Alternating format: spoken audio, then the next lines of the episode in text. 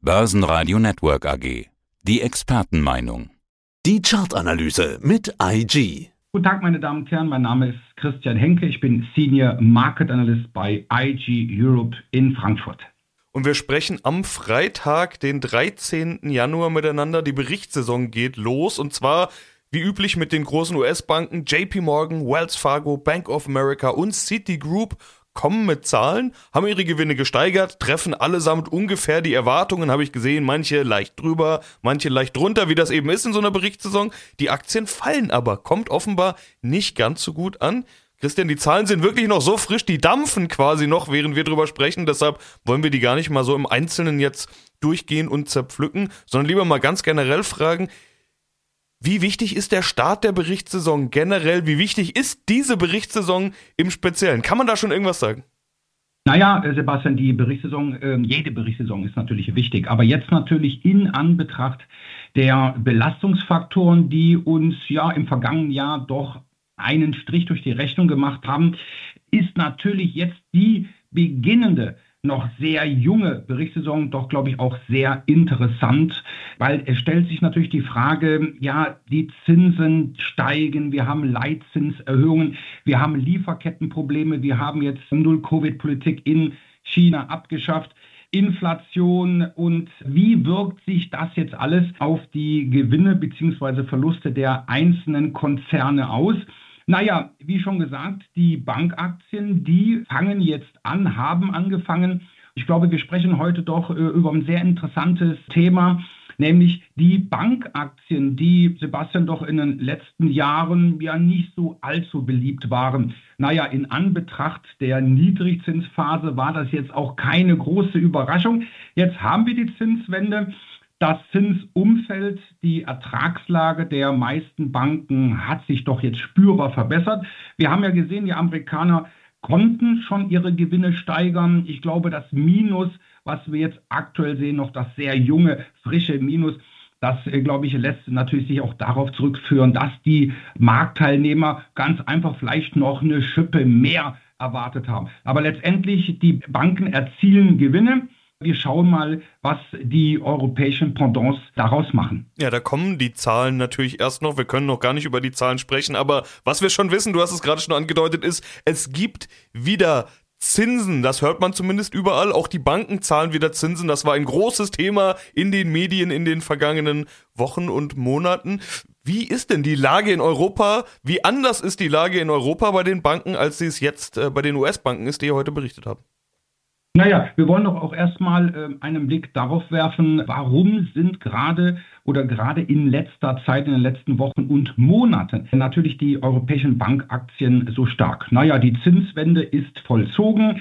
Es gibt auch wieder Guthabenzinsen und natürlich verdienen die Banken letztendlich auch mehr. Zwar ist die Kreditnachfrage durch den sehr sprunghaften Anstieg der vor allem der Baudarlehenszinsen natürlich sind doch deutlich zurückgegangen, aber letztendlich unterm Strich, glaube ich, ist das natürlich ein deutlich verbessertes Umfeld für die europäischen Banken. Und das hat sich schon so vor einigen Monaten abgezeichnet. Wenn ich mir mal anschaue, so vor 6 Monaten, wer waren die Gewinner und Verlierer? Die Konjunktur, das Zinsumfeld, Inflation, Ukraine-Krieg, das hat sich natürlich auch schon vor 6 Monaten natürlich wieder gespiegelt. Und da waren natürlich vor allen Dingen die defensiven Sektoren interessant, beziehungsweise davon sehr betroffen. Und ich schaue mir da immer den Stoxx 600 mit seinen 19 Sektoren an. Und da fällt natürlich auf, dass vor 6 Monaten Pharmaaktien,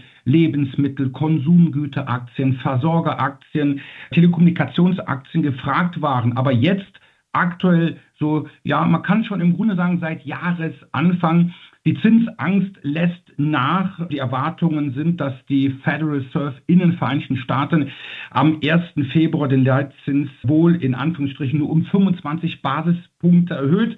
Ja, und da sieht man plötzlich die zyklischen Sektoren, die kommen allmählich zurück.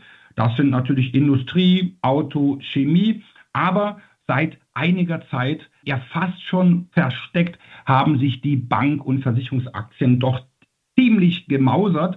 Und seit einiger Zeit, seit einigen Wochen und Monaten sind die europäischen Bankaktien die Outperformer im großen Stoxx 600. Ja, welche Banken würdest du da denn hervorheben? Also gibt es da Paradebeispiele? Wenn man sich das mal anschaut, die sogenannte Marktbreite, das heißt also, wie viele der europäischen Bankaktien befinden sich jetzt aktuell im Aufwärtstrend, ist das die Mehrheit. Und das ist natürlich eine sehr gute Nachricht, ne? Was nützt es mir, wenn der Index, der Subindex, in diesem Fall der Stoxx 600 Banken, steigt, aber seine Mitglieder nicht. So, das haben wir jetzt gegeben, eine solide Basis, und da sind doch einige sehr bekannte Namen, die doch sehr erfreulich hervorstechen, unter anderem natürlich aus den Niederlanden die ABN AMRO, die ING, aber vor allen Dingen, und ja, weil wir ja nun mal jetzt hier auch das Interview in Deutschland führen, sind es natürlich auch zwei große deutsche Banken, die, das würde ich mal ganz einfach sagen, sehr interessant sind. Da sollte jeder Zuhörer und Zuhörerin mal einen Blick drauf werfen. Ja, die deutschen Banken ist ja nicht nur die Deutsche Bank, sondern wir haben da noch die zweite große, die Commerzbank. Da interessieren sich natürlich die deutschen Hörer ganz besonders für. Das sind die Banken, bei denen man vielleicht auch näher dran ist als an irgendwelchen amerikanischen oder großen europäischen Banken. Wie sieht es da denn aus? Na, ich würde mal sagen, auch so im Rahmen der Diversifikation sollte natürlich jeder Anleger mal so über den Tellerrand schauen. Und so groß ist der Tellerrand jetzt auch nicht.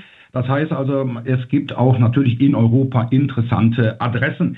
Aber wir bleiben jetzt mal hier im deutschen Lande, und da fange ich natürlich mit der Deutschen Bank an. Und die sieht sehr, sehr interessant aus. Wenn ich mir mal so das Chartbild anschaue, da haben wir jetzt gestern eine sehr starke Widerstandsmarke erreicht, nämlich das sogenannte 61,8% Fibonacci-Retracement bei 11,80 Euro circa. Daran scheint sich die Deutsche Bank heute erstmal die Zähne auszubeißen. Naja, die Vorgaben von der Wall Street, die Vorgaben von den amerikanischen Konkurrenten ist ja nicht allzu gut. Aber wenn wir diese Marke knacken, dann, glaube ich, geht der Höhenflug der Deutschen Bank weiter.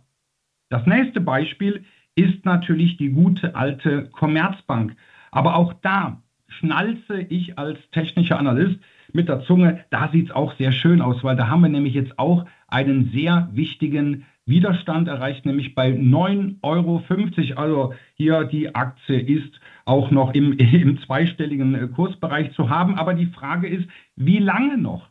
Kann die Aktie noch weiter steigen? Und ich würde mal ganz einfach sagen, ja, wenn nämlich der Widerstand geknackt wird, dann muss man ganz einfach auch mal so sagen, besteht noch erhebliches Potenzial. Und ich mache jetzt hier den nächsten Widerstand, den richtigen, ernstzunehmenden Widerstand, erst so bei über 12 Euro aus. Also, wie gesagt, die beiden Banken, die, ja, da würde ich mal sagen, da lohnt es sich, einen Blick drauf zu werfen. Und wenn beide Aktien wirklich ihre charttechnischen Widerstände überwinden, dann, bin ich ganz ehrlich, gehören diese Werte weiterhin oder gerade dann in fast jedes Depot. Christian, vielen Dank für deinen Überblick. Sehr gerne. Das war der Podcast von IG. Börsenradio Network AG. Das Börsenradio für Broker.